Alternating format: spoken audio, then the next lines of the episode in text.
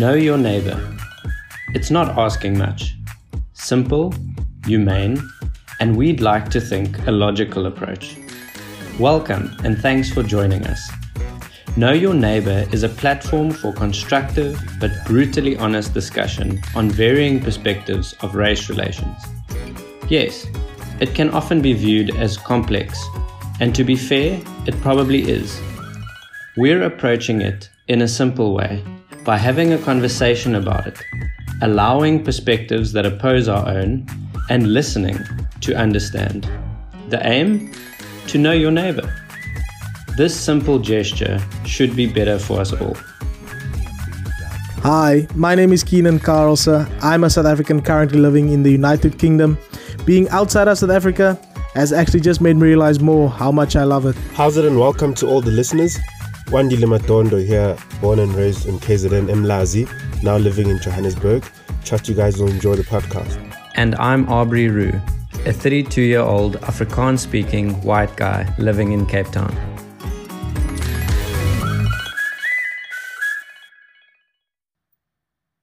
Guys, good to uh, to be back and recording.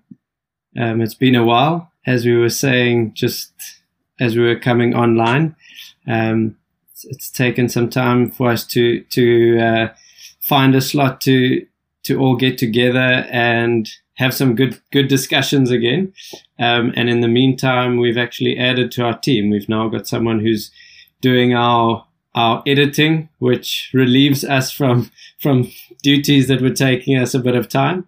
So yeah, it's nice to just be able to um, catch up with you guys, um, connect on what we've said all along. The the aim of of our discussions are, um, and the thing that we we said we wanted to talk about a bit today is um, diversity, and diversity is something that is spoken about a lot currently. Uh, I think if you look at sport or you look at politics or you look at business, diversity is something that's spoken about a lot.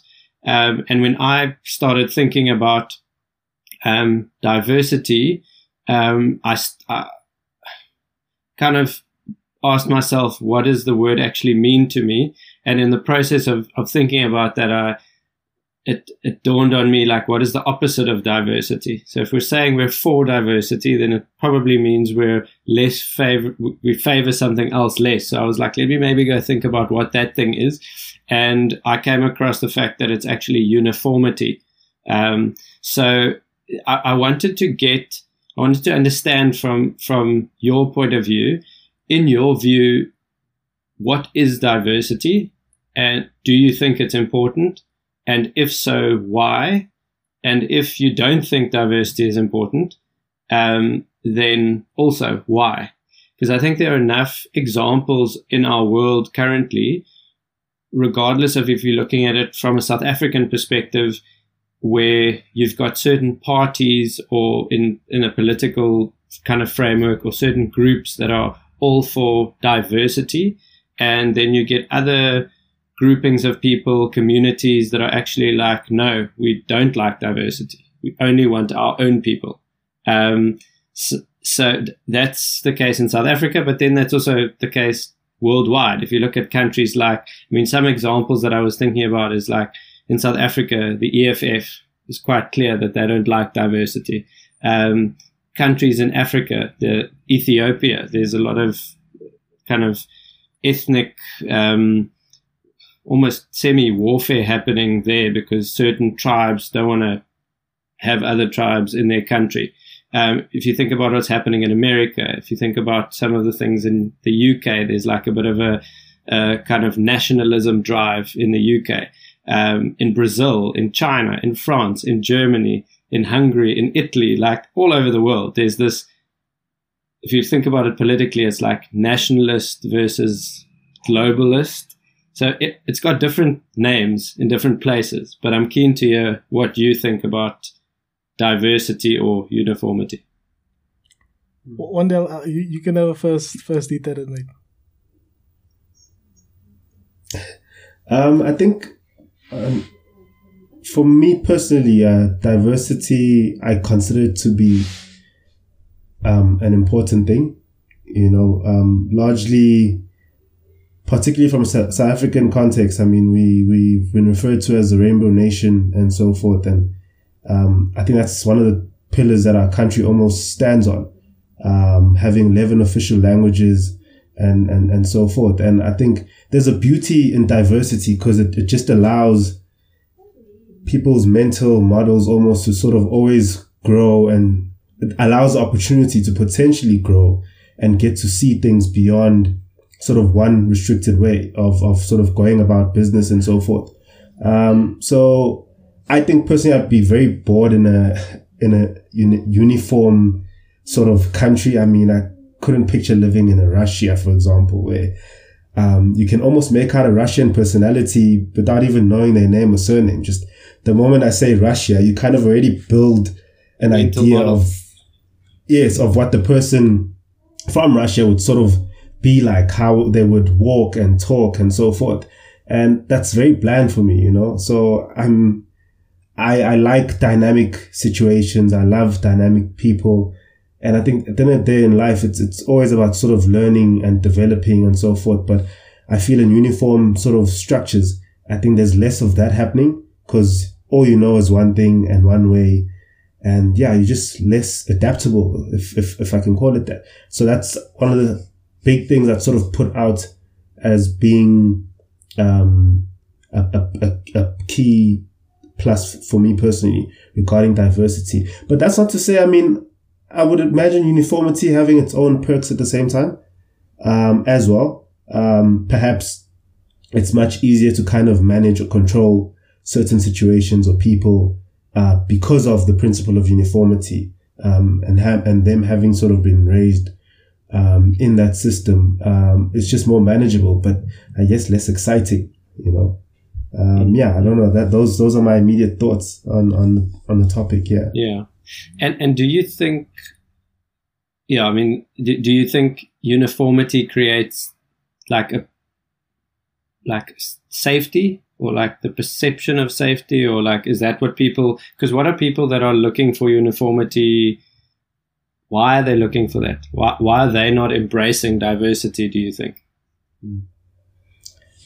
Uh, I would definitely say there is an element of safety and just confident being able to sort of know not to expect surprises, you know, you, um, yeah, I'm not sure what example I can make, but I think safety is definitely a big thing, you know, being more controlled and almost, um, less spontaneous and just, yeah, you know, I don't know, but yeah, I would definitely put out safety as one of, as something that's probably a key driver for people who go for uniformity. Um, yeah. Uh, if if I can maybe just jump in on that uh, um, exact point, I, I, I definitely feel that um, uh, all of us as humans, we're always gonna look for some form of um, uniformity of stuff that we are always used to, or, or almost. Because um, I'm just thinking in my own example, uh, you know, being abroad now, um, being South African in a in a foreign country. When you see another South African, you know, like you always get excited almost because you know that person's gonna have um, a, a little bit of understanding about who you are, where you're coming from, the experiences that you've had. You know, there's gonna be some things that you guys have have, have in common. So there's definitely an element that um that or a part of it where you always like um you feel comfortable when you know like listen this person uh, is the same as me, so there's some form of uniformity. So 100%, I, I, I think the word that you use there in terms of safety, and I think also the other word that we can use, comfort, is, is good words to describe um, uniformity because those are the things that, that, that come to mind, you know, because you, you, like, like Wendy was saying, there's, there's not too many things that are unexpected and so on. So yeah, I think those are, tho- those are important words when you talk about uniformity. If I can maybe just um, add on what diversity is for me, um, I think diversity is, is, is, is really a cool thing. Um, and uh, I say that um, coming from a place where, you know, I, I lived in George for 18 years of my life, and there it was very monotonous in terms of the cultures that I was exposed to at first. You know, it was was mainly when I was um, growing up, say till 10, 13, was uh, mainly to do with um, things in the colored community, and then maybe once I hit um, high school and went to Model C, um, previously Model C school, you know, got to know a bit more about um, white friends and so on. But once you move out of out of town, and even in South Africa, when I moved to Bloemfontein to go to university, you know, there was um, people uh, from the Sutu um, uh, Sotho community that I got to know. And um, uh, for the first time, I had to start speaking English when I was in conversations with friends, you know. So that all these kind of things, it's, it's so cool. But I think for me, what made it cool is the fact that I could literally see the difference uh, coming from a, a, small town where I, would, I was mainly uh, involved in the colored um, community and, and so on. And, and then also just speaking Afrikaans, say for for example, and then going somewhere else to experience what diversity actually means. So for me, it's so cool to, to see that, um, that impact that diversity can have in broadening your your horizons really if i can say it that way. So yeah man i i i love it. And and even um coming abroad it's taken it that step further you know because now you don't just deal with south africans being in a metropolitan city like london. You get people from all over the entire world. And and that is really that is probably one of the things that um, i value the most about my time um, here in london. Also just adding on as i said earlier with the safety and the comfort got loads of South African friends and probably spend most of my time with um, South African people. But um, just the experiences from mm. work colleagues and um, and uh, all all different kinds of people that I've got to um, experience now uh, while I've been in London. It's it's an amazing experience for me and um, something that I truly value and makes something that makes me value diversity mm. even more. Mm-hmm. And, and and what do you? I mean, that's that's interesting, Kini, because it's almost like your um your your move to London. I mean, if if the the intention of it was to go and meet new interesting people or not, it, ended up being a intended or unintended consequence. So it's, yeah. it's a cool thing. It's making me think like, what are the things that we do in our daily life um, to almost design our lives or or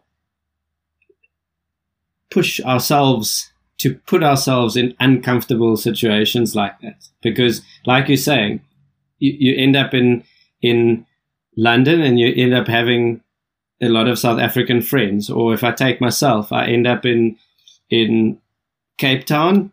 And if i'm not careful before i know it i just have friends that are all white because i'm white. And if i'm not putting myself in situations where I'm engaging, even though I consider myself, uh, consider both of you friends, and I've got other friends that are from different cultures. Still, it seems to be easy to just fall back into yeah. what's comfortable. So I'm just thinking, like, what is are there things that you guys do, and and do you do it consciously, or do you do it just because of places you happen to go for other reasons? I don't know. I think for me, Abe's, um, if I'm, if I'm 100% honest with myself and with you guys, um, 100% there's been way too much uh, comfort that I've um, lived in, you know. Uh, being in London, I would say, or being in the UK, I would say maybe the first two, three years, I was always like my, almost like my body was um, in the UK, but my mind was 100% still back in South Africa, you know. So um, it's like uh, yeah. you are in a different place, but okay, it's a bit it's a bit different, and and um, things aren't done the same. You don't have the the comfort of, of knowing how people how people's um, uh, habits or, or how they how they um, operate almost if I can say it that way. So, you know, for me it was 100% the case where I I really often tried to go back to the comforts of, of home. So I think um, a big maybe a big mistake yeah, that I made uh, when I came here is like always looking for that comfort of being in the space of the Africa in the in the in the company of South Africans and and so on. So mm. yeah, I think um I 100% didn't put myself in enough situations where um you know I'm uncomfortable because I was always um almost yearning for that comfort of of of knowing what to expect. So um yeah, for me, I think um maybe just the, the the last year or two has been a case where I've really like tried to make friends with you know um, British people, even the people from other countries as well. But yeah, I think it's just as it's just mm. without thinking about it, you know, almost as a default, you always like revert to what you know. So um, yeah, it, it is some.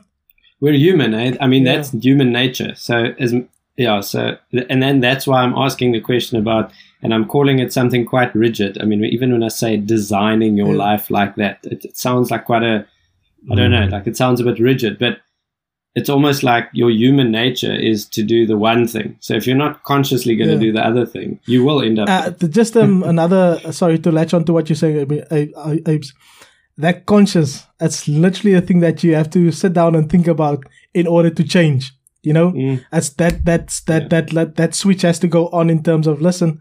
What I'm doing is just the same old, same old, same old, same old, same old. So I really actually need to make a, a conscious decision to make a change to it because uh, without that consciousness, uh, it's difficult to really make a change in terms of diversity and, and doing things that aren't really so comf- so uh, so uncomfortable, you know. So um, yeah, it's it's really something that you have to think of. A- and to to and I think it's important that we must remain as realistic and practical about these conversations that we're having because I also I mean they don't just apply to race relations. I mean mission I we we've uh, quite a bit important thing to us that we've decided in our life and up until now in our relationship is to travel as much as we can uh, locally Mm. and internationally but, but in in some of our international travels, uh, what we've been fascinated about is like we you, you end up going to Asia, say for instance. So we were in Vietnam, so you you end up staying in these hostels with people from all over the world that are traveling Asia, and Hmm. often what you end up finding is that a lot of those people that you're staying in the hostel with have now traveled miles and miles and miles across the face of the earth to get to another continent to spe- experience another culture in another place. And then they all end up eating um, pizza and hamburgers at McDonald's and uh, Pizza Hut.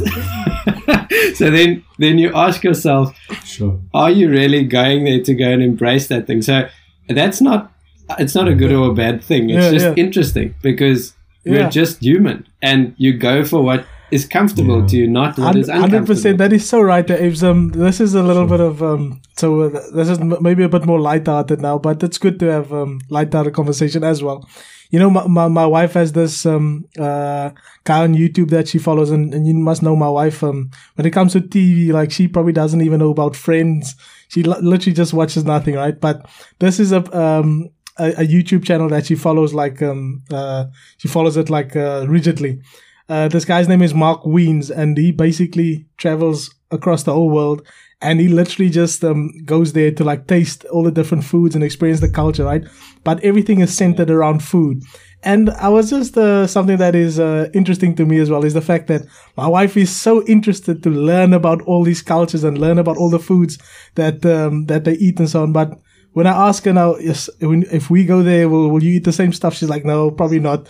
But, um, but you know, it's, it's, it's, it's interesting that, that she's so intrigued by all these different cultures and what people eat.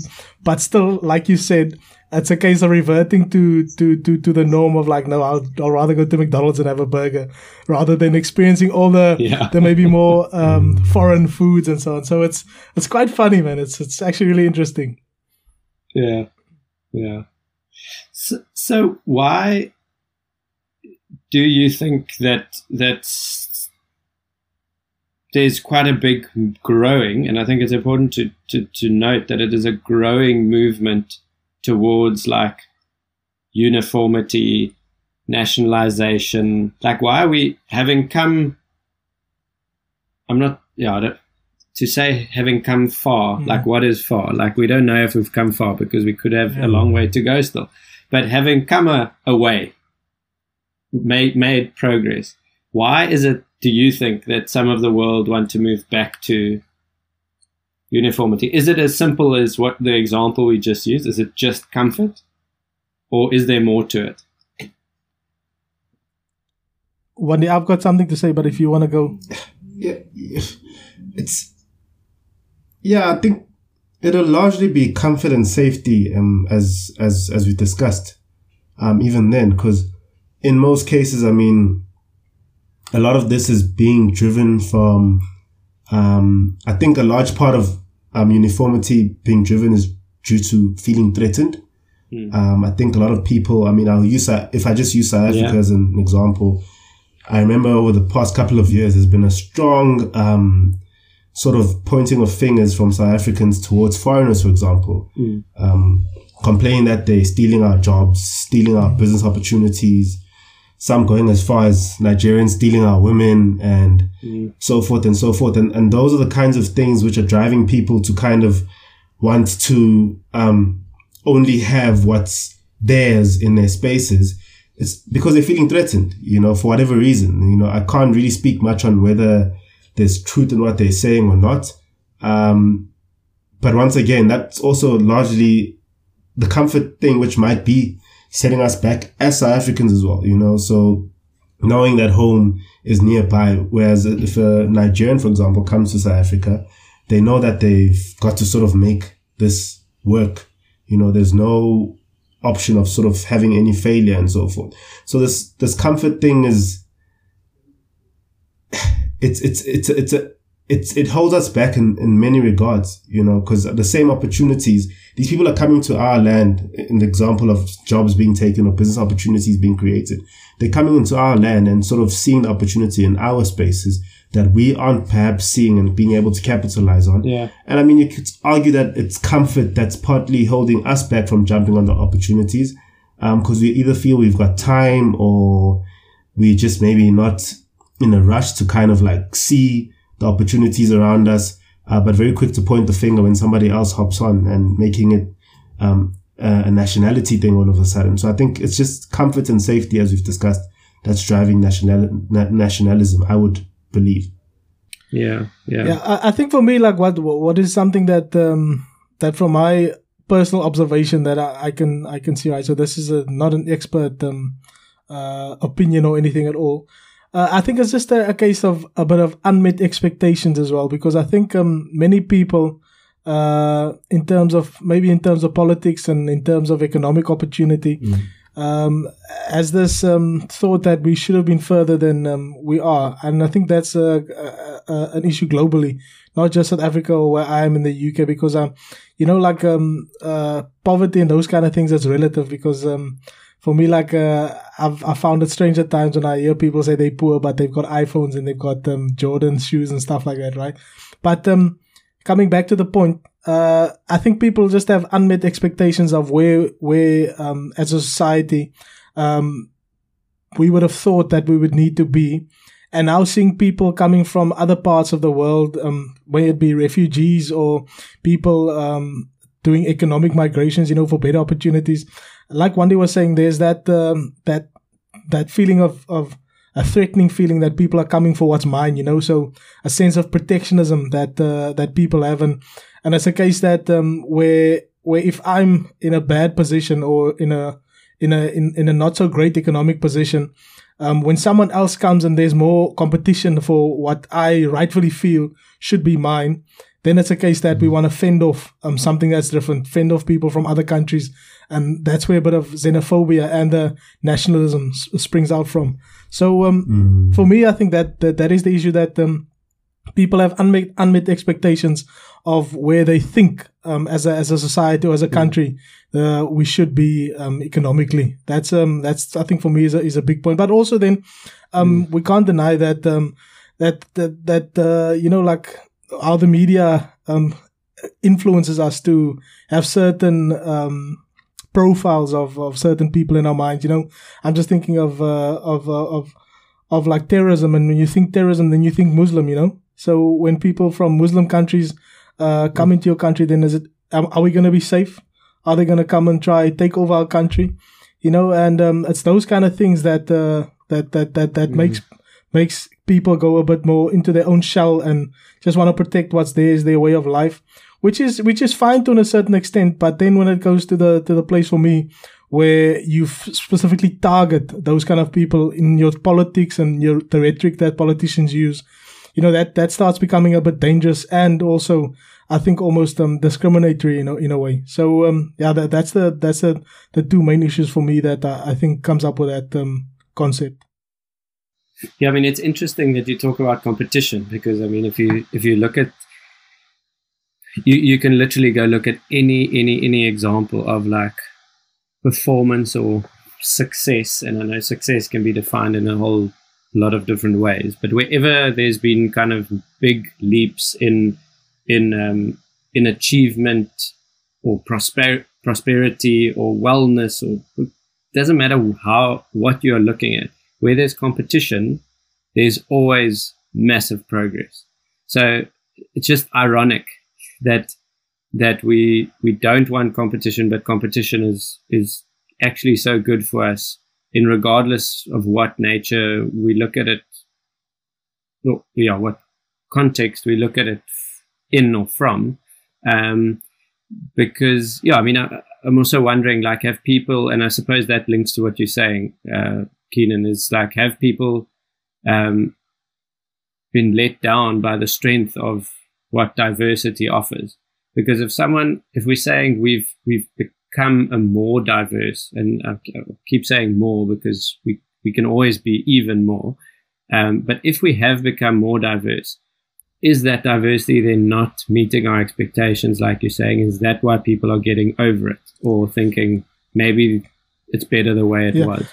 Um, um, Abe's, I think you know uh, when you when you think of competition, uh, I think in, in in in this sense or in my mind, the competition can be good for the for the um, for the broader um, institution or the broader uh, society, right? But maybe individually, those people um, who are a bit more protectionist, they can they can see that competition as threatening to the individual. You know what I mean? So as a as a as a group or as a society, it can be a competition, of course, can be good. But I think just how some people perceive it for themselves as an individual, and then there's a more sense of of um, of fear uh, that comp- that competition from other people coming in for a limited amount of resources um, brings. Yeah, because I mean, I suppose even having conversations and having like conflicting ideas is also a, it's a version of competition. It's my view versus your view. So, so the the word changes, but it's actually a similar concept. It's one against the other. Um, and what we, if, if, we're saying we we think diversity is is a good thing, um, then we're saying that one versus the other, and there, if if you're truly diverse, you'll probably say it's not really versus; it's actually just us together, unity. Um, but still, it means you're, you're you're open to those clashes of views and you're open to get coming to those points where things meet and create a bit of friction so that the friction can um, develop into magic. That's essentially what people mm. who, who, who say that they embrace sure. diversity or unity is good. That would essentially be what theoretically it should mean. Um, and, and, I mean, yeah, maybe we should. So I, I said earlier, maybe maybe we've as some societies have been let down or communities by their expectations of what diversity would have brought or does bring.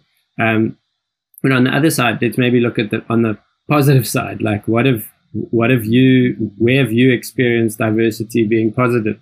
Uh, one, uh, Kina, you mentioned earlier at university, like that was a uh, it was a positive experience of diversity for you. What are some other experiences of, of diversity being positive that we've experienced? Because maybe we don't reflect on that enough. maybe that's the reason why we don't realize how good it is for us.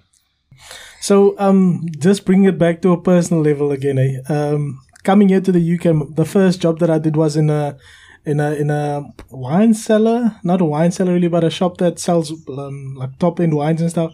And to me, the, the thing that was really cool about that, uh, you know, coming to a, a new country, come to uh, the United Kingdom, right? But the, the, the, my first colleagues that I had was a Brazilian, um, someone from France, and then of course English people as well, right? And just that in, initially like blew my mind. Now I can like learn one or two words of Portuguese, you know. Um, the, the, the, the current job that I'm in, you know, like speaking to people, um, in Spanish, you know, a, a, few words that I that I got to learn there, and it's just small little things that um, diversity brings to my life. The fact mm. that I've I, I'm able to experience some uh, people from from from different cultures, and, and for me personally, that that is such a, a eye opener because now you get invited to to people's braais or whatever they they they'll call it in their culture, and it's like you get a, a non-stop flow mm. of Filipino food. I mean, I was like gobsmacked by the amount of food that that, that these people um uh, uh, have, have, have like put on the table when there's like only a few, literally guys, I'm not making no joke. Um, I, we had like a, um, a, a colleague who, um, was leaving our company, right? And, um, the, my one Filipino colleague, uh, was having a, a barbecue or braai for us. And the amount of food that we ate there was crazy. It was just, it kept on coming, coming, and, and, and that's just something about their culture, you know, for, for them, when you when you have get-togethers, food is such an important part of that. And for everyone to be almost oversatisfied is, is, is for them something that is really important. And, you know, for people to, to have a nice time around food. So that was an amazing experience for me personally. So the expectation is there for, mm. to be an abundance of food for everyone. And, um, that's a small example of, of how I learned something about a different culture and, a, and an amazing experience. You know, I'm a, I'm, I'm a guy that likes my food. If, um, if you, if you guys know a bit about me. And, and that's just an amazing experience that I had with a different culture and something that I've got with me for the rest of my life now. Something that someone who's stayed in that, uh, stayed in the same place for their entire lives might not necessarily be able to experience. So that's an amazing thing about diversity. So yeah, for, for, for me, um, mm. I know like, uh, the, the, the, the threat of people coming in is, is an issue. And, um, I think sometimes, uh, you could almost say rightly so but there's so much more to gain from diversity than there is from staying in the in the same uniform uniform um, nature all your entire sure. life. So yeah, there's so much more benefit to diversity for me. Mm. Okay, Wendy, you give us your take on diversity and your sure. experiences of the strength thereof. Positive, sure. Yeah, I think in my case it's it's very similar to Keenan as well in the sense that it's it's personal. Um, because I I like to reminisce a lot and just tracking back. I like to look at the different phases and stages of my development as a human being, you know. Um, I think my first proper professional experience is obviously where we met, Aubrey, which was with Ecojo. I think mm. I joined October 2013.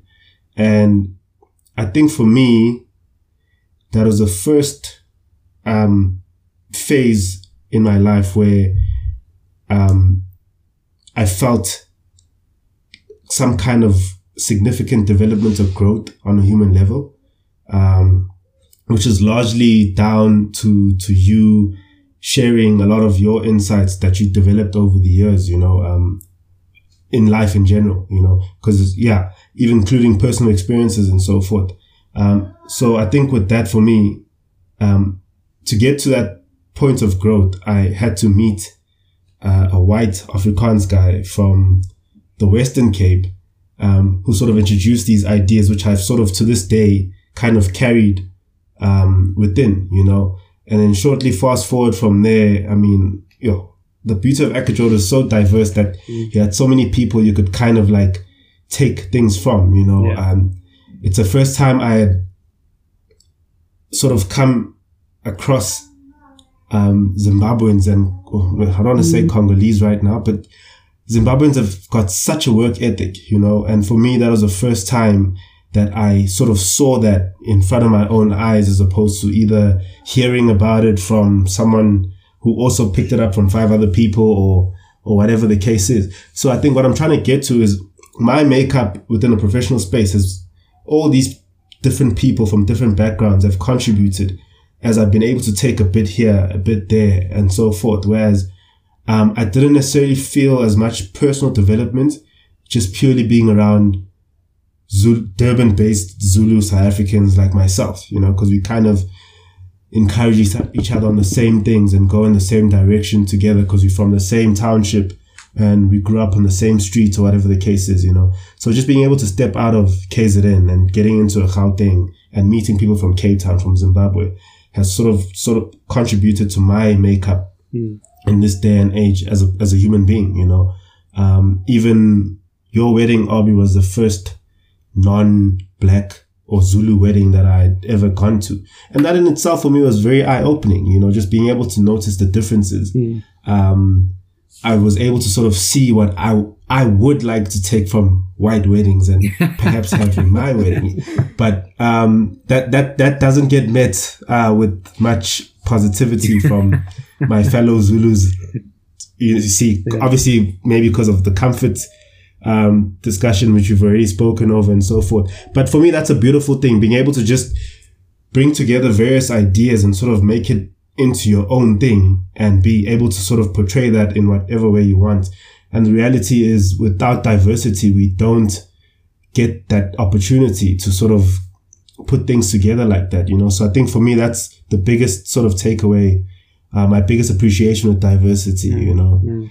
Yeah. Um, yeah. Yeah. Uh, that's, that's power, Wendy. And I, you're actually bringing mm. memories back in my mind of two weddings that I went to where I left with like abundance of like it just blew my mind in terms of how different it was to the way I was used to at weddings, um, and sure, in such positive ways. Um, one was on that same trip sure. I was referring to earlier um, that we were on in Vietnam. So right next to Vietnam. Is a country that I don't even know if a lot of people know exists. It's called Cambodia, and um, we were in Cambodia and we were on an island in Cambodia, and we took a trip for two days to a very remote island in Cambodia. And as we arrived at the at the island, we stayed in this literally like a hut, and um, and the owner of, of the place where we stayed said to us, "There's a wedding happening um, up the hill at the village there," and he said, "No, it, um, in the Cambodian culture, um, the more people and from the further they come to come to your wedding, the more blessed your marriage will be." and th- they would love it if we ca- if we went there. So we went to this wedding. We didn't understand a word of of Cambodian, and I mean it was a tree in the middle with a big fire, and everyone had to dance around this tree. And now we're dancing there with people who know who we don't even understand each other, and they were just serving us food, and their whole approach was like we the the more the wedding couple served their guests, the more blessed they would be at life. Mm. Um, and yeah, that was just completely different to our way of like, it's all about you, you know, the wedding couple sure. that day. Um, and then uh, on the other, uh, the other one that I was referring to was a Muslim wedding that uh, Mish and I went to, which um, where the probably the biggest takeaway for me was just the abundance, similar to what you were saying, Kini, about uh, the Filipino uh, mm. friend of yours or colleague. Um, like the expectation was there has to be enough food that people can take food home, and that that food that they take home has to be enough to last them for days. So those are wonderful. Um, yeah, there's just there's a generosity and there's wonderful lessons. And, and if I just with all due respect to all the other weddings that I've been to, uh, kind of more within my culture, I can't necessarily say that they've left. There's special moments, it's strong relationships with people, but they're not like so smack bang in the face. Here's a learning for you. Take it or leave it. You know, it's way more right there in your face. Um, so yeah, that's thank you. You actually brought back a, like very positive memories for me. I, I just, I just, Mm. You see, that's sorry, Kini. Sorry, man. You see, um, I just wanted to say that's that's the beauty of it, though. Of is you are now speaking about how um, the wedding you went to kind of was this sort of big get together, very festive, and sort of even strangers were allowed to sort of arrive and were embraced um, mm. more than anything, which is something I think is very common for, for the black culture. Um, in terms of just the quantity of people and having big numbers and catering and taking care of everyone and so forth. But the beauty of this whole discussion is what one of the main things I remember I took from your wedding was just how small and intimate it was. Um, and that is what I appreciated about it. And that's what made me be like, actually, I think dare I get married, this is how I would prefer to have it as opposed to different energies and different people, some who aren't really even involved in your life anymore and all these other things that kind of just dilute um, the space. I just found it beautiful that it was very small, intimate, controlled, and the, the spirits and the energies of the people who were present that day, you kind of didn't have to sort of question um, whether you're in good a good standing with them or not. You didn't have to question how they feel about you and Mish sort of coming together and becoming one. Um, you knew that it was genuine love coming across. Whereas what I pick up in a lot of our weddings, there'll be 20% of the people who aren't even interested. They're on their phones the whole time. Um, there'll be another 10% that you can see are kind of envious either of the couple or maybe just how amazing the whole setup looks and so forth, which is what I don't like. You know, hence when I got to your wedding, I was like, well, actually, I think I would prefer something like this, much smaller, controlled and so forth. Mm. So yeah, I, that's the beauty of it. That's what I'm saying. Like the diversity allows us to both experience the same things, but sort of derive what's more appropriate or suitable for us based on whatever our personality or background might be, you know?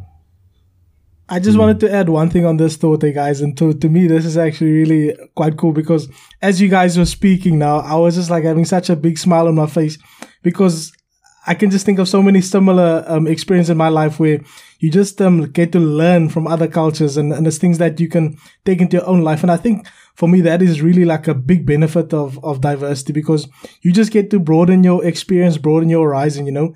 And um, I'm just thinking now in terms of even, um, even uh, uh, in terms of like, you know, the political uh, conversations or political political aspects of this, right?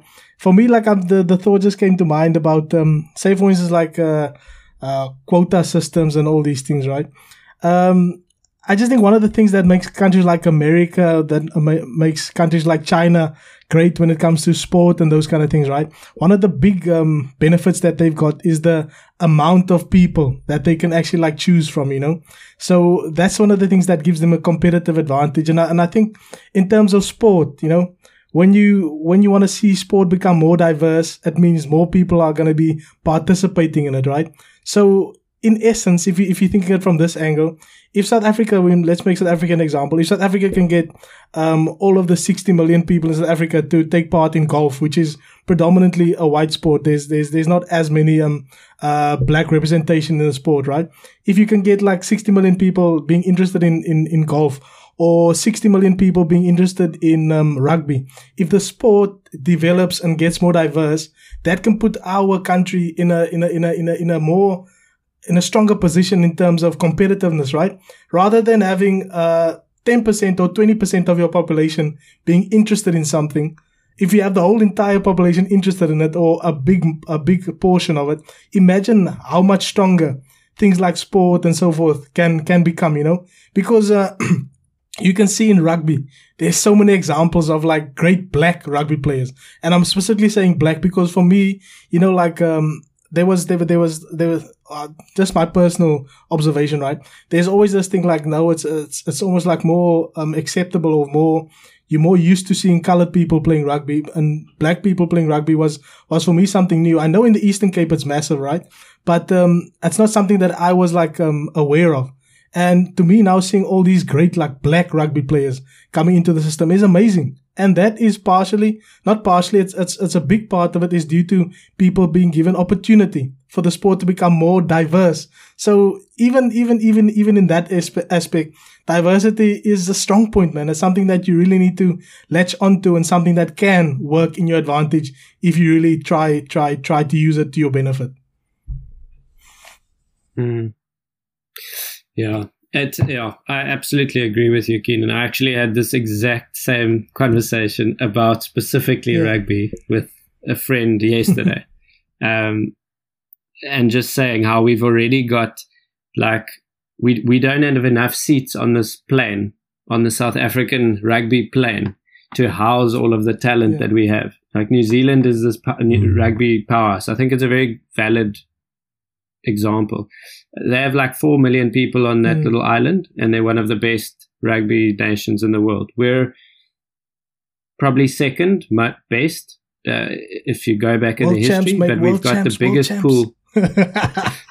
valid, but if you take it over time, um, but but we've got I think one of the biggest pools of, of rugby players in the world, professional rugby players. So there's a shortage. So what are the French clubs doing is they're starting to buy young talent before they've even left high school. Because we've got an overflow of talent as it is, yet still not everyone has access to rugby. So now can you imagine what kind of demand we can create if Mhm. everyone has an opportunity. So, and that's just looking at it from a like economic point of view, like supply and demand, you know. Um, but exactly what you're saying. So I, I agree with you. So let's let's just we, we said we were going to explore the other side as well. We're not just going to do the comfortable Hmm. stuff. So Sure. even now here today. So let's go and Yeah. explore the other side. Let's um let's talk about what the flip side would look like. What let's just for a moment try and imagine a world where there's like total uniformity.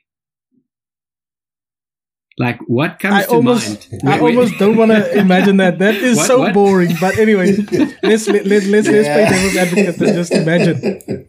but let's go there. So, so what do you? So you've already said boring, Keenan. So I'm going to ask you to keep going. So, what are the things that come to mind when you think about a world of total uniformity? routine s- similar but but you know um one one one thing that i think that might be a a good thing of uniformity. If if you can get people to be interested in the same thing it's it's easier to um get a group of people maybe to work together then you know? Because um uh, it might not take as much convincing uh resources might not be uh diverted to different places. So in that sense i think um maybe you could you, you could get a, a group of people a society to to work together better to um to uh, um just make things happen quicker i think because um now just from from, from my I thought the, the the first thing that I think is there won't be as much um resistance maybe to certain ideas that uh, that that that that is being floated around floating around. So I think in that sense maybe uniformity can be a, a good thing but I think also, man, uh, um, I can't get uh, over the boringness of that thought. so, you know, if, if if if if you just get people to latch onto a common ideal, at least you don't need to be the same to have a, a common ideal or a, a common goal that you can work towards. So, maybe maybe maybe that is a, a another side of it you, that you can explore having a diverse society. Because for me uh, i know like uh, we want to explore that idea but for me like the first thing that just comes to mind is just a sense of monotonousness and uh, just boring same old same imagine if there was like 7 billion keenans on this earth how boring that would be.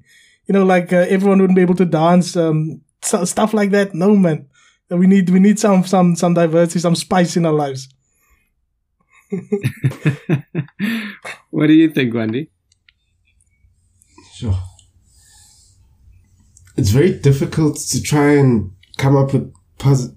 I'm sure there is positives, but at the end of the day, we're human, you know, and so it's very difficult for me to try and even fathom the idea of. I mean, I was even trying to maybe think that maybe in a, in uniform spaces, we would perhaps have less crime, but I also don't see how, you know, um, cause I don't think it's necessarily our diversity that's sort of tipping the crime scales in the country. Maybe, yeah, I don't know, guys. I don't know. I'm struggling with this one. Maybe we should Yeah. we- maybe we should get a guest onto onto our into our Yeah. conversation who's like absolutely convinced of uniformity to come and plant some seeds with us to to add some spice Sure. to that conversation like Keenan That would be power. yeah That would be power. yeah um That would honestly, that that actually should be the next recording. Then okay cool well I think. let's uh, let's keep that in mind um something that I that and, and we'll take this into the next chat then um is is also just to go think about human nature. And human nature i mean i heard somewhere the other day in a in a in a talk that i was listening to that that they've actually gone and looked at the dna of um i think it's dna i'm not a scientist so uh, yeah I, i'm pretty sure it was dna but they've looked at the dna of people of different cultures. And in our dna there's actually no difference. Zero. Between different cultures. Black white colored uh, hispanic there's no difference zero it's in dna so it sounds it sounds or, or, or if there is it's like minute it's like very very little. So that so so the bottom line of what this person was saying, I must actually go look go find the the talk was because it was a scientist. It it was that we have created these differences. If you if you just put that specific plasma under a microscope, um, it would actually show a human. It would show, oh, that's a human. It won't. It won't show that it's a black human or white human or uh, Asian human. It won't say that. Um, so so that and and then so if we can if we can if if we can say for instance agree that that we are human and that's it then the next thing com- comes in like what makes us human and that is if you become scientific about it it's our brains are developed different to other mammals the part that has actually developed um, is is the the part that sets us. We, we've basically evolved. I mean, if you if you go back into um, the evolution, we've evolved to become what we are today, and generations ahead of us would automatically have certain traits that we have um, that we're today trying to do in quite a conscious way. You were talking about being conscious earlier, Keenan. So if we can more consistently do those things consciously, generations down the line, that will come comfortably and naturally to, to the generations down the line. We're explorers. I think that's the point where I'm trying to get to. As as humans, we're explorers. That's what we do. Mm-hmm. And that's why mm-hmm. I think we're turned off by the idea of like a uniform society. Um, the three of us anyway. We're going to try and find someone to join our conversation who's not. But um, but I would argue that that's why it turns us off because it's not actually in our makeup. We're not made to just stand still, to just do the normal. Yes, it's comfortable to us, but that comfort has a timeline. It has a time limit. And then we go, okay, what's behind that? And what's around that corner? And what else, you know? So that's just, uh, I think, why the world has become as globalized as it has. And that's why I'm asking myself, how are we wanting to go back to being more uniform and nationalized and all the other things that are the same? So, yeah, interesting. sure. Cool. Any any closing thoughts? I don't know. Yeah, Wendy, go for it. Uh, I'm not sure how much it really ties into the conversation, but I'll go with it. I'll shoot the shot and yeah. But I was just probably two hours before we started this call. I was actually a friend of mine was showing me a video on Facebook. Um, he was showing me a video about a guy. It seems like he's chilling at a restaurant with friends and he's just talking about marriage specifically. And what he was speaking about, personally really hit me because um, I felt like it made sense. But I think the the diversify diversifying seeking human being in me um, kind of made me I don't want to say blind to to the other side or whatnot, but basically what he was talking about is he says where a lot of marriages are failing, particularly in the black um, sort of culture is largely due to people sort of going for people who come from different backgrounds um, in terms of upbringing and so forth.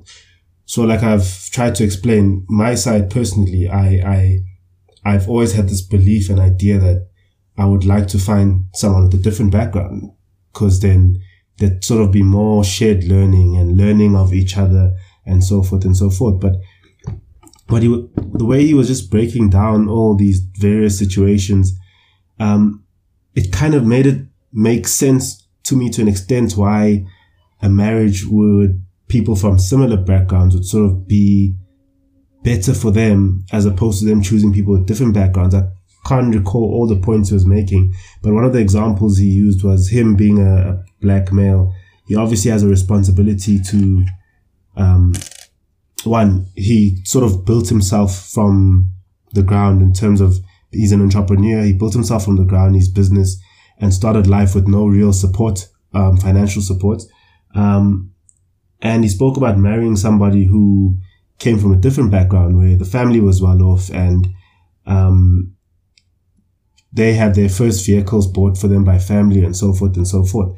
And um, what he basically got to was some of the fights that they would often get to on a monthly basis were around things like, for example, his family looks to him, and he, he, when I say family, I'm talking parents and four siblings, which he mentioned. He's got four siblings, and he's the he's the second youngest of them all, but he's the one uh, who is sort of like the breadwinner for the family.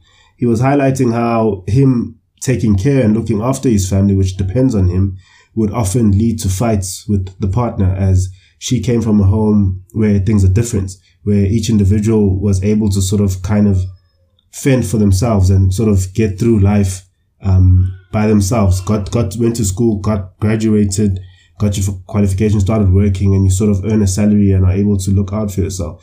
So something as like simple and as small as that, just because of different backgrounds, ends up becoming such a big thing on a monthly basis, which is what eventually led to that particular marriage not working out. Um, so I don't know how much it can tie into what we're discussing here, but I think that's one aspect that I, so he's remarried, by the way, found somebody with, he says that he's got a similar background and he's, he says there's less avoidable fights, uh, or unnecessary fights, if I can call it that. So I think to some regard, that then there is something, when I look at it, there is something in that, um, that can sort of speak in favor of uniformity.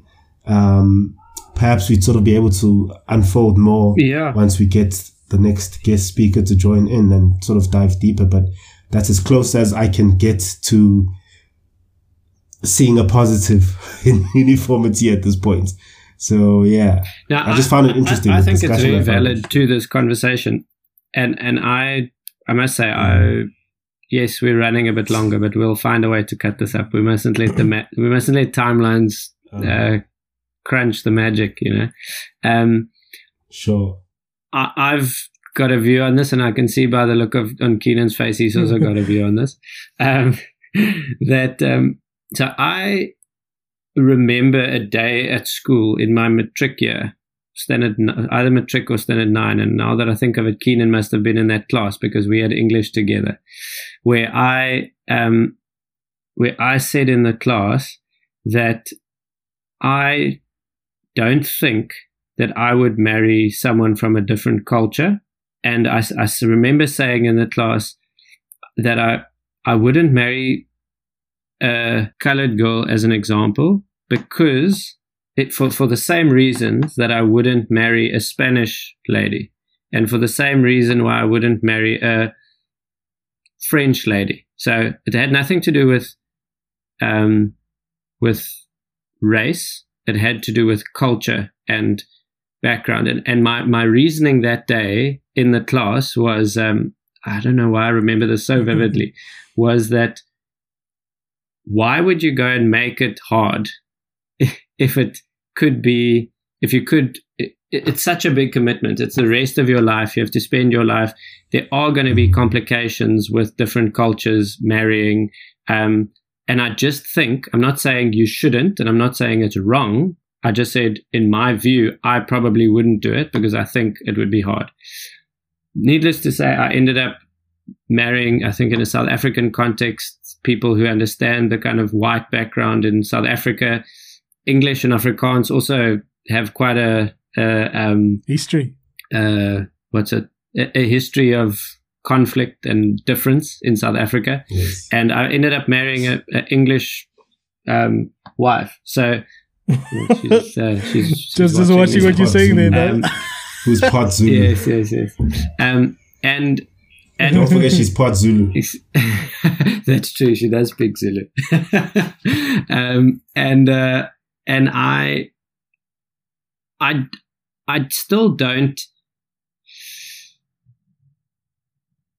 What I said that day in class was naive, and I didn't know the full picture. But I still believe in parts of what I said there. And the parts I figured out as I've grown up and I've matured and things is values I think, this is just my theory, if you share values with the other person. They could be of Mm-hmm. any culture or uh, race or rel- religion, probably even, um, and and it, it it doesn't have to be hard. Um, so Mm. so that's so so so Wendy, like you're saying, there's parts of it that m- makes you feel like he could be right, but then the other parts that just don't sit well. Mm. I, in my mind, I've kind of deciphered that conversation that I had in a in a classroom at school to where I am today as Yeah. values um, and like mindedness, I suppose, and not Mm. culture or race. if I can just quickly jump on this guy, one, guys, because um, I think for, for for me also, I, I agree with you that values is a really important part of this um, of this uh, of being willing to go out of your out of your cultural um, norm, right? Because for for me personally, I'm married to someone from a different race, from a different country, uh, was probably had a different um, 100% had a different background to me as well.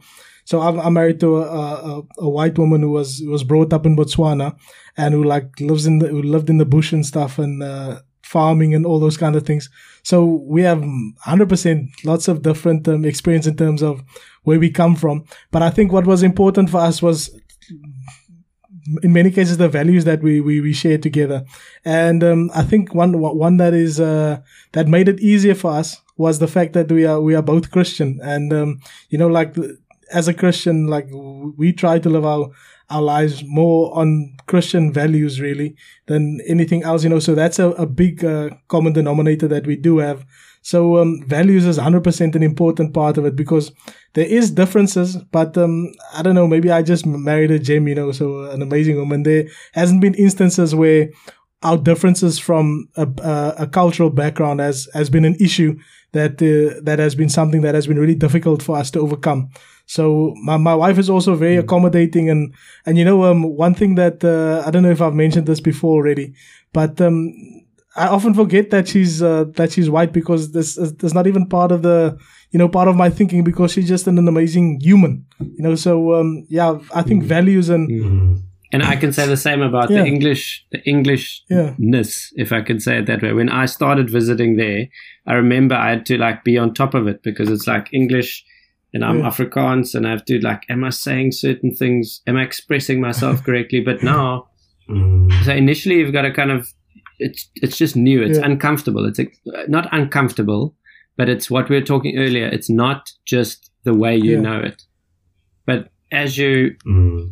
values are strong enough that it makes all those other things. yeah and and just another thought that came to my mind now when you said that Apes um I think for for us personally yes of course 100% you are married to a family right you're not just married to that individual but um it's important for us to just um make that uh, almost conscious decision as well that your no disrespect but um your parents and uh, siblings and so forth they are are not part of your nucleus you know so um it's important for us to be able to work things out um, together yes there there's influences from from the outside in terms of what family uh, expects and and all those kind of things but what's important for us in, our personal um, in my personal situation is that we will always like make sure that as as our family, me, my, my wife, and my kids, that we work things out for ourselves. Yes, there's influences from the family, but we kind of make sure that our nucleus is always like on the same page, you know, because that's really important for us. Mm. Mm. Mm. Sure. Wendy, I don't know if that uh, if, you, if it gives some perspective on on your your kind of um, Yeah. exploration of, of that video. Yes, no, for sure. I'm, I, and For I'm not sure. saying that Yeah. we're right. Um, uh, that's just my view. No, for sure. Yeah. It's perspective, Mm. you know, and once again, that's what Yeah. broadens A different- the thinking. a different- and Mm. you sort of get to piece things Different be- perspective, better which that is way. which makes it more diverse. I'm- Mm. exactly, exactly. Yeah. That's why we need Amen, diversity, if I can say that. cool guys thanks so much for for uh, Sure. yeah, a rock solid uh, conversation that was really cool and it was nice to to to also put ourselves out of our comfort zones and and go and look at Mm. what the other the other side might look like um so yeah Sure. thank you Thank you, gents. All right. It was good, Cheers, guys. cool